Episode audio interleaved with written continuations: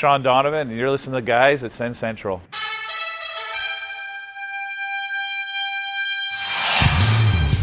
We're not a powerhouse team. We know that. But I think we're, we're a team, and that's power.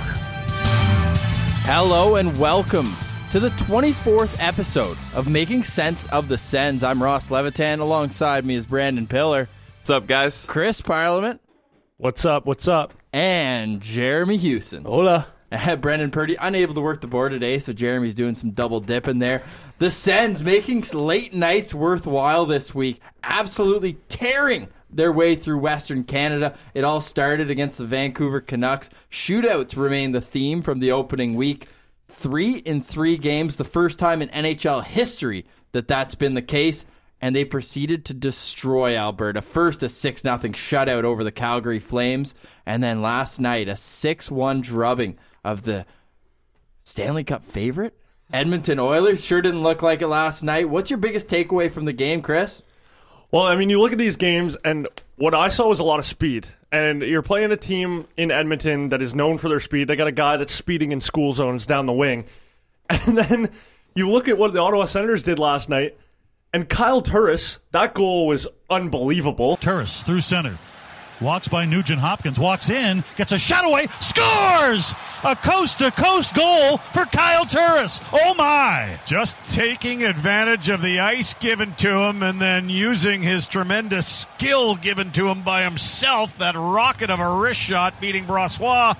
Blocker side, and yeah, coast to coast. He butters the toast with a snapshot to make it 6 nothing Ottawa. McDavid esque. Exactly. They're flying around out there. Everyone's just buying into the system. And guys, Erik Karlsson wasn't on the ice. Unbelievable that they're playing with that much speed, and possibly one of the best skaters in the game is sitting at home watching it on TV like we were. When Kyle Turris scored that sixth goal, where he went through four Oilers players and no chance for the goalie there, Br- Brossoit, and uh, Kyle Turris, his shot does not get respected enough. This guy can tuck the puck under the bar from almost the blue line almost every time if he wants to. Like his wrist shot does not get enough respect. And maybe I shouldn't be saying this. We don't want goalies to respect his wrist shot because they're not ready for it. And he's scoring those kinds of shots, especially if he gets the de- uses the other team's defense as a screen. No chance for the goalie. someone whose shot is definitely getting a lot of respect. Mike Hoffman. Those releases in the past two games, unbelievable. And Ross, you asked what was the most impressive thing, and uh, obviously, Chris, the offense was extremely impressive. Twelve goals in two nights against two pretty good teams. But I gotta love, you gotta love that defense. Being able to hold two of the best offenses to just one goal. I know Leon wasn't playing, Draisaitl that is, but still to be able to hold McDavid to basically nothing out there. Didn't even notice Just him. Just one assist? Yeah, just one assist. Yeah, Yeah, didn't, if- didn't notice him out there. That's just fantastic. If you follow at Sens Central on Twitter, Twitter, you'll notice that uh, we were wondering that ourselves this morning. Is did McDavid even play last night? Uh, he only won one face-off. Uh, didn't seem to really be effective. Uh, was that so much the Sens shutting him down, or was that him just having an off night? Well, you look at this as he had that three goals in the first game, Connor McDavid, and everyone was thinking like, "Holy, this guy 100 goals. Yeah, this guy could put up hundred goals," and that was Sicko. That was being realistic, though. Like this guy was flying out there. He had like eight partial breaks in the game, and we've seen him cool off since. And I think that's because when Draisaitl went down, all of the spotlight went to McDavid on that line, and Kailer Yamamoto and Patrick Maroon really aren't the supporting cast that Another player to get his first point against the Senators. exactly.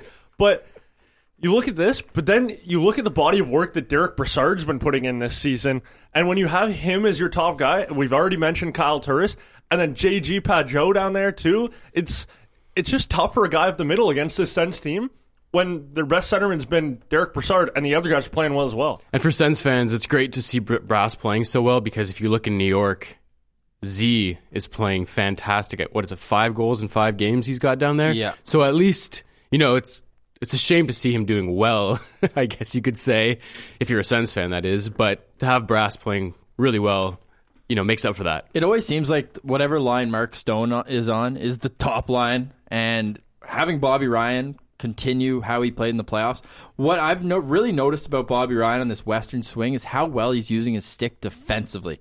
He's skating well on the back check. Uh, he broke up a couple odd man rushes that last night, and he's got the best plus minus in the entire NHL. You don't you didn't see that out of Bobby Ryan the past few years.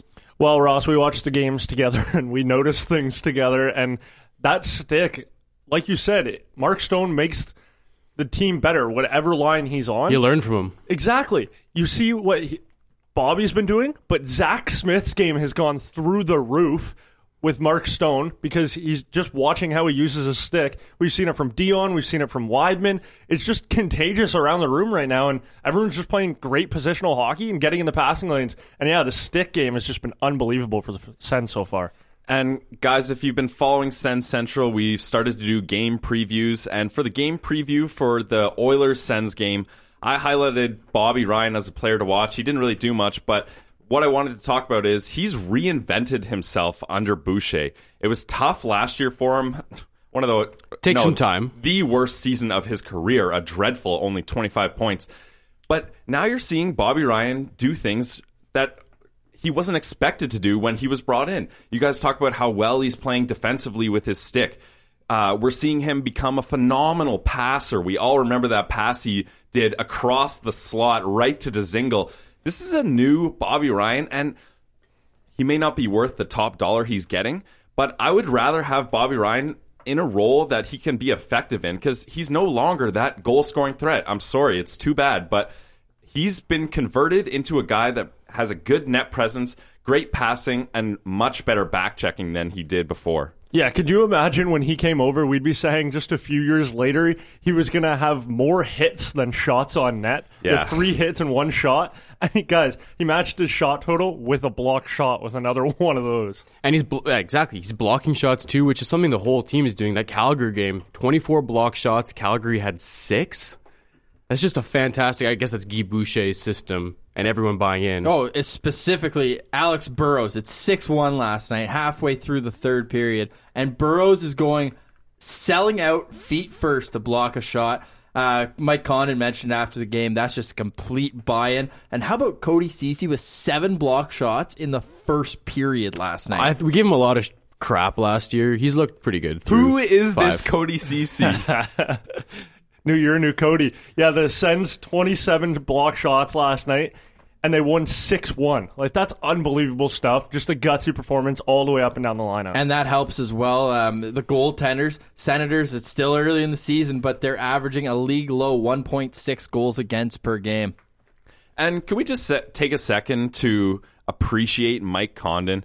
When he signed that new du- deal, lots of people on Sens Twitter were upset. He's overpaid, blah blah blah. This guy, when he comes in to play, he he stands on his head. He he played so well last night, and the thing is, most of the time with a backup goalie, you don't feel fully comfortable putting them in, and you only want to use them in back back to back games.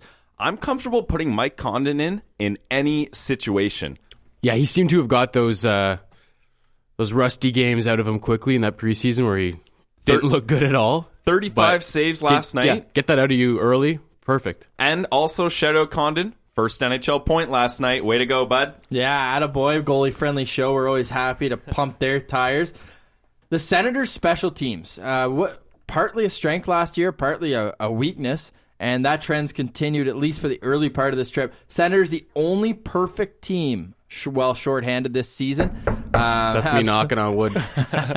um, they, they've just been incredible. And Nate Thompson leading the charge on that. Uh, he's been getting a lot of uh, flack. I even saw somebody on Twitter say it looked like Chris Kelly just changed his number to 17 um, in terms of their skating stride. But uh, he's looked good out there. Tom Pyatt's had a few really good games. He's always pushing the pace while shorthanded. Um, where's the power play? Wow, was that struggling? 0 for 16 after the Vancouver game. What changed in Alberta because the power play the the NHL tweeted they said, "Oh boy, do the Senators know how to r- run a power play?" And it's like, well, how much have you really watched them? that power play to start the season through three and a half games looked exactly like it did in the playoffs Which is last garbage. year, which Stale. was Hot garbage. hard to watch. The other team seemed to get more opportunities than they did uh, breakaways, And then all of a sudden, somebody by the name of Thomas Chabot was entered into the power play. Not too shabby. not too And shabby. Exactly. What's happened since he's been in the lineup?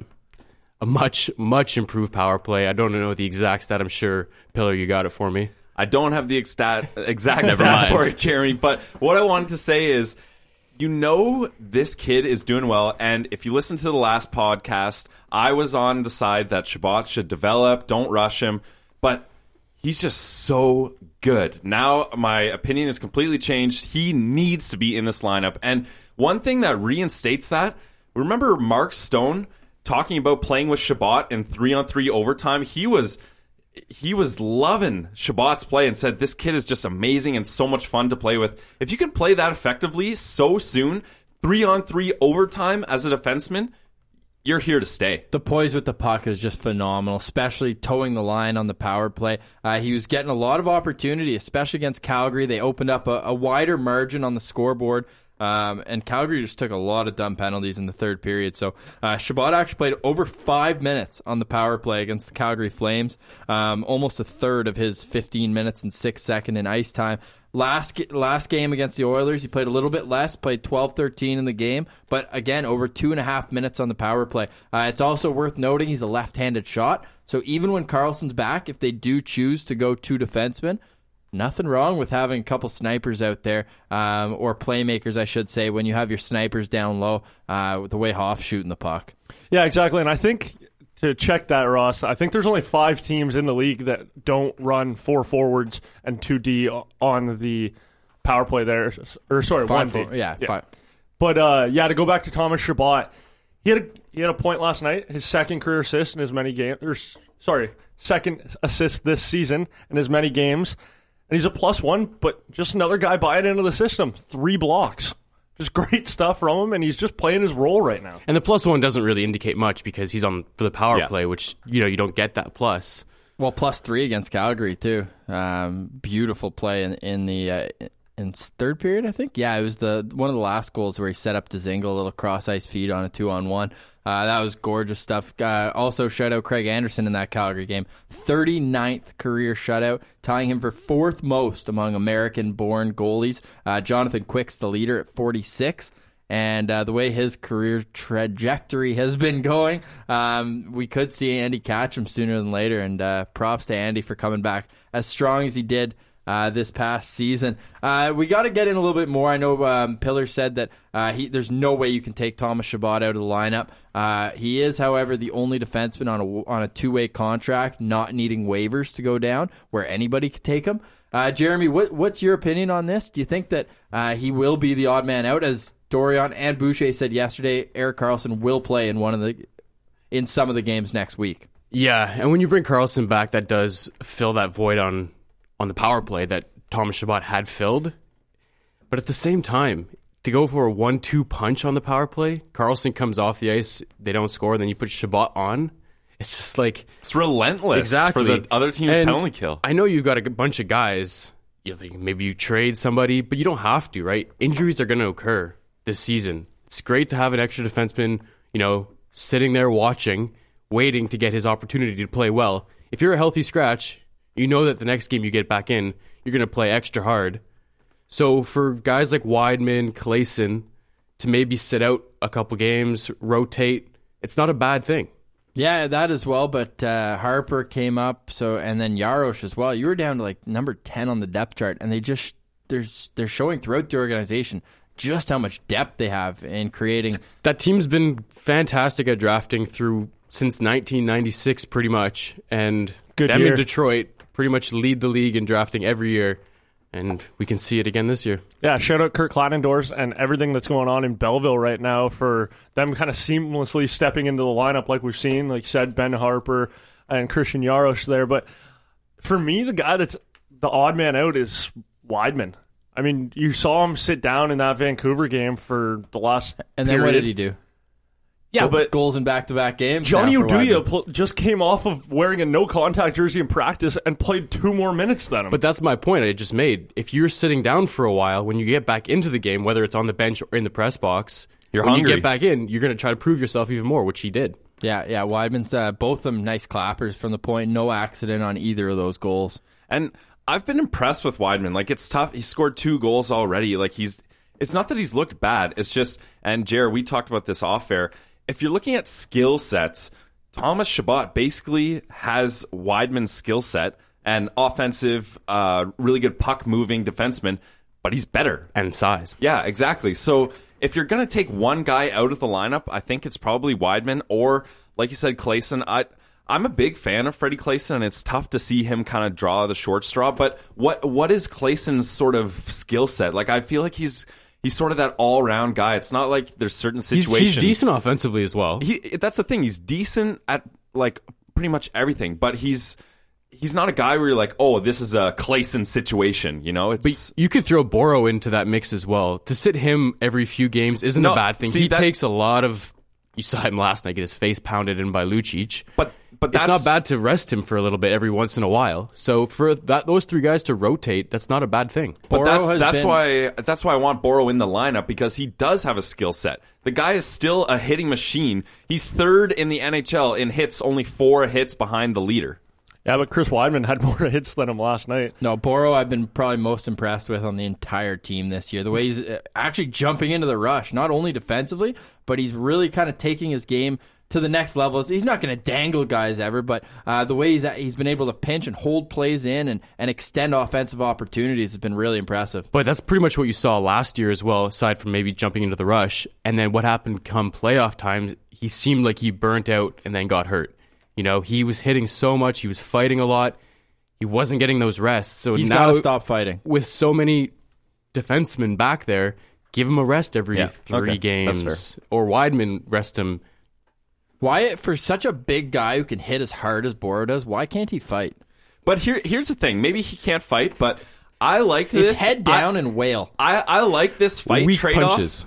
This fight trade off, I'll take it every time. To take Mark Borowiecki in the penalty box for five minutes and then have Lucic have to take five minutes in the penalty box, I'll take that trade off all day long. Especially with seven D men on the bench Exactly. and no Draisaitl on the other It, bench. it looked like Milan Lucic stepped on a needle before the game or something. He looked pretty pissed off right from the start, and uh, maybe it's from his lackluster play. Ah, he's got a fancy contract to sit on at least. Um, sh- we got to shout out top line too. Bobby Ryan, Mark Stone, uh, Derek Brassard. We did a little bit earlier on, but uh, they've just been playing some outstanding hockey. Uh, Belleville Senators winners, historic win against the Hershey Bears last night, five to two. So stick taps to the Belleville Senators. Um, still haven't played at home. The the rink's still getting ready, but um, in the middle of a nine game road trip to start the year, finally getting a, a W. So it makes those long bus rides in the Always Hungry League a little more uh, doable. And just to look around the league at, or look around uh, the hockey world at Senators prospects, Drake Batherson, uh, friend of the show, uh, Phil Osga and, and Chris Parliament had the interview a couple episodes ago. He's extended his Quebec League point streak to 10 games to start the year. He's got 14 points and goals in 8 of 10 games. If you go to at Sens Prospects, does a great job of getting clips of all these goals. Um, he's a sniper. Like these are just goal scorers goals that we're seeing. And Remember when people thought the Sens had a bad draft class? So Drake Batherson, fourth rounder in that draft. Uh, Shane Bowers, the first round pick, four goals in four games with the Boston University to start the year, playing on a line with Brady Tkachuk. Uh, you might that name might sound familiar. Son of Keith Tkachuk and brother of Matthew. Apparently, he's an even bigger um, scrapper. I say he's always in every scrum after the whistle, so uh, it'll be exciting to watch them develop. And uh, we got some uh, news on Marcus Hogberg as well.